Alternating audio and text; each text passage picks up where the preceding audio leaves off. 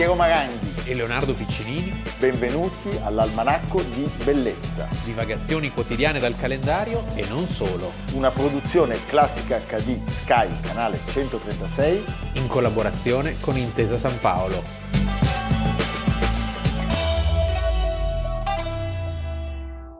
Almanacco di Bellezza, 28 settembre, Leonardo Piccinini. Piero Maranghi. Allora, secondo la millenaria tradizione, Confucio nasce oggi nel 551 Eh, oh. precis, precis avanti Cristo nello stato di Lu, che sarebbe Shandong, Sì, diciamo verso Shanghai. verso Shanghai, grande pensatore, Beh, filosofone originale, politico importante. Questo maestro dedicherà la sua vita allo studio e all'insegnamento, e da Confucio il confucianesimo. che è una sorta, non dico di eh, religione, è più una filosofia, però possiamo dire che in tutta l'Asia orientale ha un po' il ruolo che nel resto del mondo occupano le religioni. Sì. Piero ha fatto suoi alcuni principi del confucianesimo, Certo, po- ad esempio. beh, per esempio eh, non abusare, non lo so, dello scalogno. Va bene. Ecco, anche questo, Quello certo. è- No, allora, il nome Confucio, innanzitutto possiamo dirlo, deriva dalla latinizzazione di Confucius. I gesuiti, sono i gesuiti che hanno inventato sti nomi. Certo, lui si chiamava Mica Kong. si chiamava Confucio. No, si chiamava Kong Futsu. Sì. eh? Maestro Kong. Kong sarebbe quindi il nome di famiglia e anche parente di Kong. King. No, non è così. Il cognome eh, di fatto, mentre i suffissi sono un termine onorifico in segno di riverenza e rispetto. Siamo d'accordo. Allora, la parola latina è la trascrizione della pronuncia approssimativa del cinese che veniva utilizzata eh, dalle prime missioni appunto dei gesuiti mille, sapevano lunga mille, allora. 1100 certo, anni dopo. Matteo Ricci, ricordiamo la grande tradizione. Ricci, sì, la gesuiti. biblioteca che è a Macerata. Bravissimo, sa tutto, sa tutto.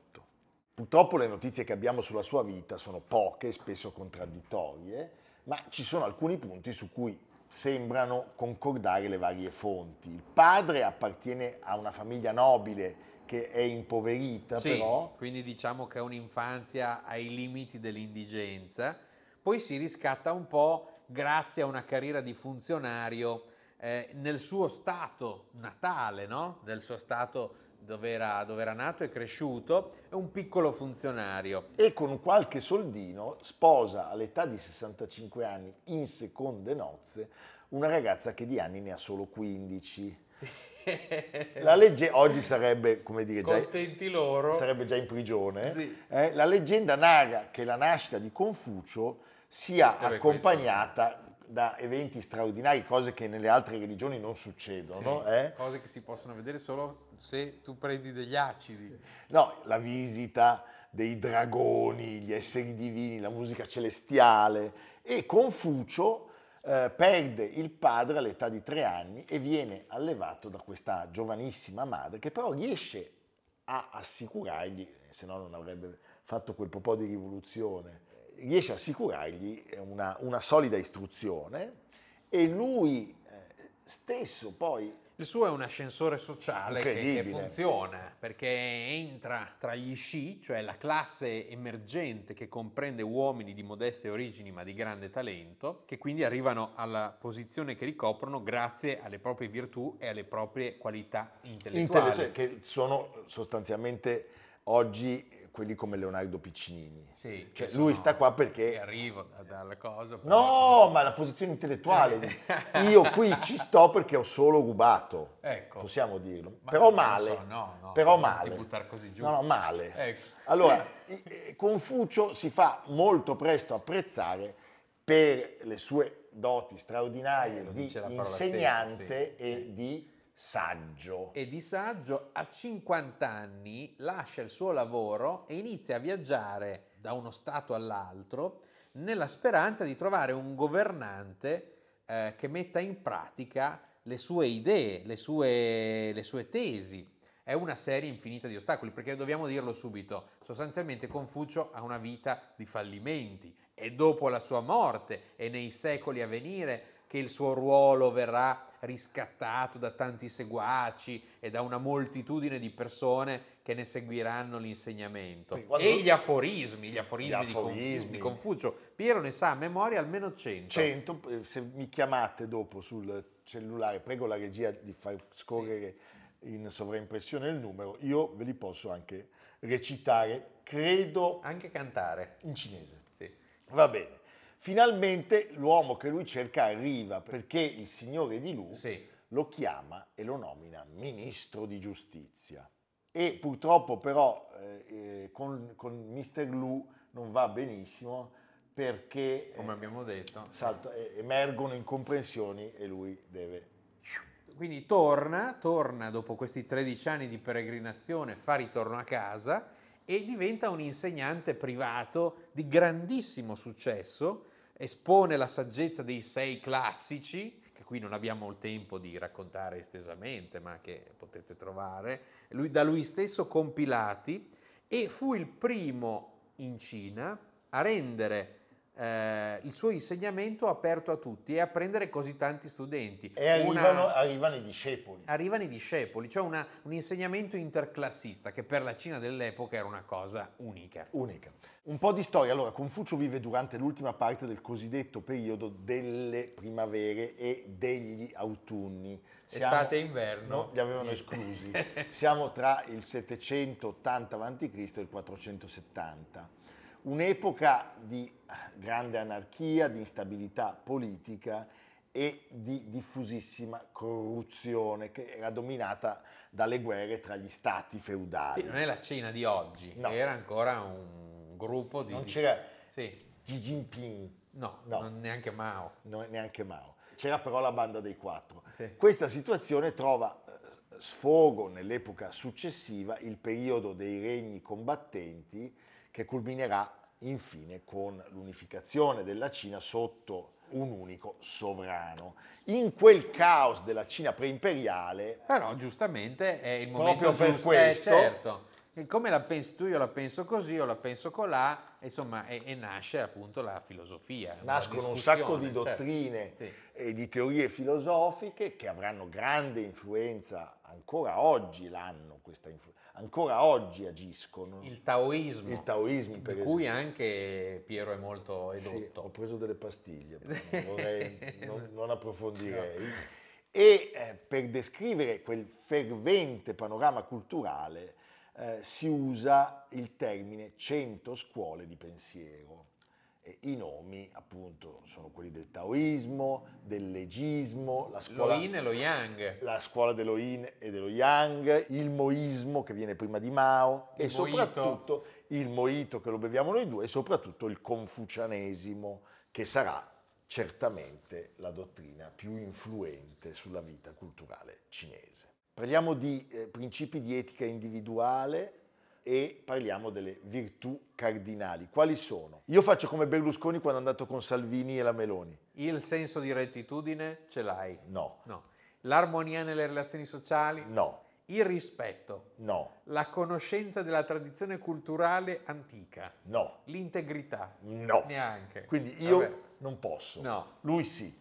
Vabbè. Grande importanza viene data inoltre ai sentimenti di lealtà e empatia nei confronti del prossimo e all'apprendimento inteso come pratica e riflessione, Confucio apre il suo insegnamento a chiunque senta la volontà di migliorarsi. Sì, c'è un desiderio, sì, c'è un desiderio di armonia sociale, c'è un grande senso di rispetto, ad esempio, per gli anziani, che in certo. Cina è molto presente, purtroppo anche un certo maschilismo, questa è un'eredità, però d'altra parte sono passati molti secoli sì. da quel momento lì è, molto bello che non ci siano mai le distinzioni di classe o di reddito. E indubbiamente questa teoria che è rivoluzionaria. Quindi in fondo la Cina comunista si trovava bene col confucianesimo. No, beh, perché? C'è, c'è una grande mediazione, perché poi certo. rimane comunque il rispetto delle gerarchie e delle tradizioni. Lui non ha lasciato opere scritte di suo pugno, Però il suo insegnamento, lo sappiamo, è raccolto nei dialoghi. I 500 aforismi sono stati scritti dai suoi discepoli. Certo. Nel corso dei secoli questo pensiero si è arricchito poi di contributi dei suoi seguaci, presto incomincia a godere di una certa considerazione anche all'interno dei centri istituzionali eh, e presso addirittura gli stessi Gli imperatori, imperatori, sì. cinesi e quindi Sì, perché questa, questa morale, questa armonia era anche perfetta per governare. può funzionare, può funzionare. Anche oggi, nonostante l'opera di rimozione che è stata operata negli anni della rivoluzione culturale proprio dai comunisti, Il confucianesimo sopravvive. Sì, indubbiamente, anche perché è un ottimo strumento eh, per fare fronte rispetto alle- ai valori occidentali. È una bandiera. È una bandiera.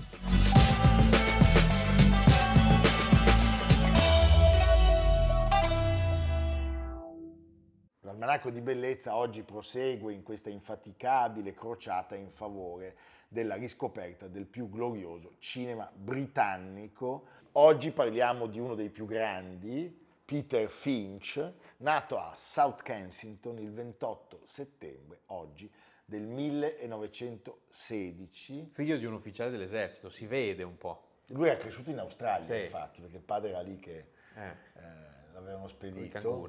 Eh? Ci arrivò quando aveva dieci anni e lì esordì sia al teatro che al cinema. Poi molta radio negli anni 30 e a un certo punto, durante la guerra, lui non si tira indietro e va a servire il suo paese. Però ecco, Galeotto fu il dopoguerra, Sì. perché nel 1948 a Sydney, durante una tournée eh, con la compagnia dell'Old Vic glorioso, Vivian League e Lawrence Olivier vanno a vedere una recita ah, della Mercury Theatre, la compagnia teatrale che Finch aveva appena fondato. va in scena il malato immaginario di Molière, dove lui recita la parte di Argante e eh, Laurence Olivier è talmente impressionato dalla sua performance da chiedergli di mollare tutto e di andare via con lui a Londra. E giustamente. Poco dopo Finch lascia l'Australia per sempre. eh, E già che c'è.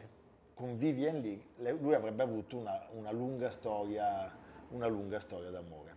Abbiamo visto una sua grande interpretazione in un film del 1961, Eri tu l'amore, regia di Ralph Thomas.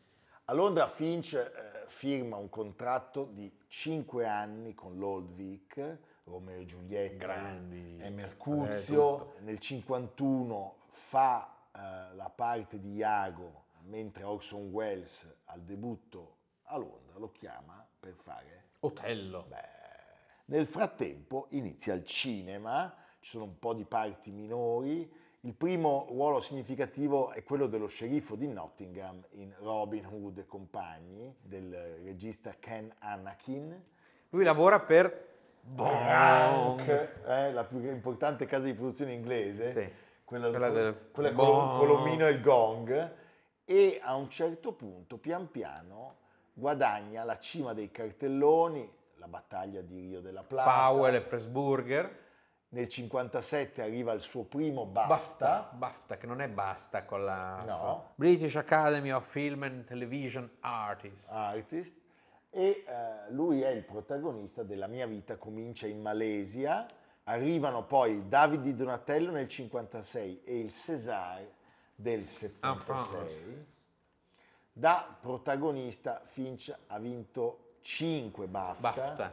nessuno come lui. Ne ha uno in più di Jack Nicholson e di Daniel Day-Lewis che forse ha recitato Sì, insieme a lui eh, Sunday, Bloody Sunday. si dice che il bambino che fa il bar mitzvah alla- Sì, è un alla fine giovanissimo sia Daniel, Daniel sia Day-Lewis. Daniel Day-Lewis. Che film possiamo citare? Beh, Il Garofano Verde, dove lui è Oscar Wilde, Eri tu l'amore, che abbiamo visto prima. dove lui fa il parlamentare laburista che mette a rischio la carriera politica. Un per film una- molto- per molto modella- raffinato, Molto raffinato. E ancora, e ancora eh, un film che non si può non citare è, io l'ho appena visto, Fred Zinnemann, eh, Con una straordinaria Audrey Hepburn. la storia- delle sue grandi interpretazioni. la storia di una monaca, otto candidature agli Oscar, dove però ecco, lei diciamo rapisce molto Beh. le attenzioni del regista. Poi citiamolo, Frenesia del piacere, scritto da Harold Pinter. Noi l'avevamo incrociato parlando di Anne Bancroft pochi giorni fa. Poi un rapporto con un grande regista, John Schlesinger,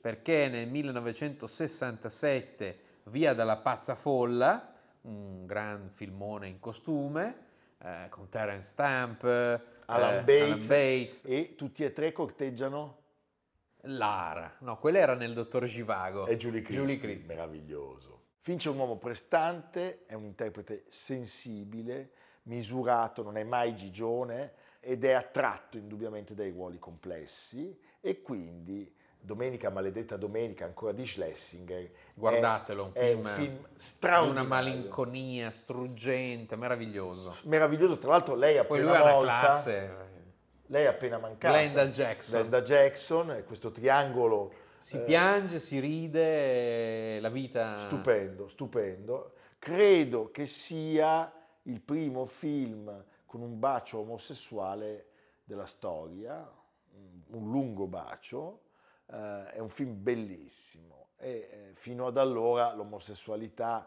veniva, Eh, veniva trattata così, un po' allusivamente. Vince il quarto BAFTA e guadagna la prima candidatura agli Oscar, ma eh, gli, viene, gli viene scippata. È una bella gara. Gene Hackman, il braccio violento della legge. Cinque anni dopo lui partecipa a quel capolavoro di Sidney Lumet, Quinto Potere, nella parte Faye Dunaway, William Holden, Robert Duval. cast eh, superlativo. Lui è un Sidney commentatore Lumet. Televisivo che dopo essere stato licenziato dalla rete dichiara davanti alle telecamere di volersi suicidare. Titolo italiano è Quinto Potere, ma l'originale è Network. Network. Naturalmente succede di tutto e di più e questo, questo film è pietra miliare nella storia dei possibili crimini e misfatti della televisione. Nove candidature agli Oscar, tra cui ça va sans dire, eh, quella di, di Finch. Eh, pensate che il giorno dopo essere andato in, in un talk show per scherzare sulla morte, lui viene colpito da infarto e muore a Beverly Hills il 14 gennaio del 1977. Ci siamo privati di questo attore troppo presto, aveva solo 60 anni. A marzo vincerà, pensate, postumi, Certo. è la prima volta nella storia, Il quinto BAFTA e il suo primo Oscar. il suo primo e unico Oscar. Beh, è un attore una veramente classe pazzesca. Pazzesco, un- poi questo volto bellissimo.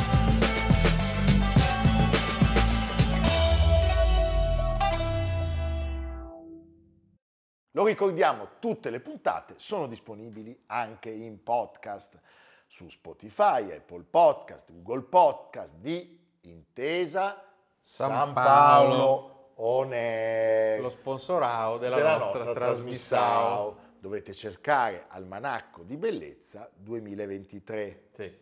Ci sono tutte le puntate, eh? Tutte. Tutte, E poi cosa- adesso abbiamo dato l'annuncio. del nostro- Gratis, tra l'altro. Sì, non costa niente. C'era l'idea di diciamo, facciamole pagare, no, invece no, la generosità Della banca. della banca. Noi non siamo Noi generosi siamo perché non nessuno. abbiamo niente. Sì. Eh, alle spalle il libro, mi raccomando.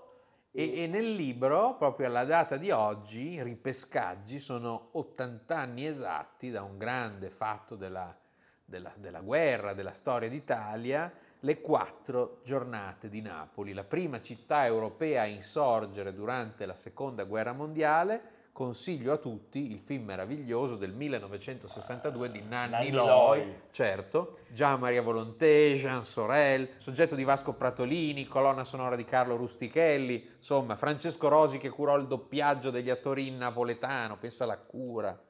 Che bel tempo. Eh, non quello delle quattro giornate, No, quello del, del nostro cinema, certo.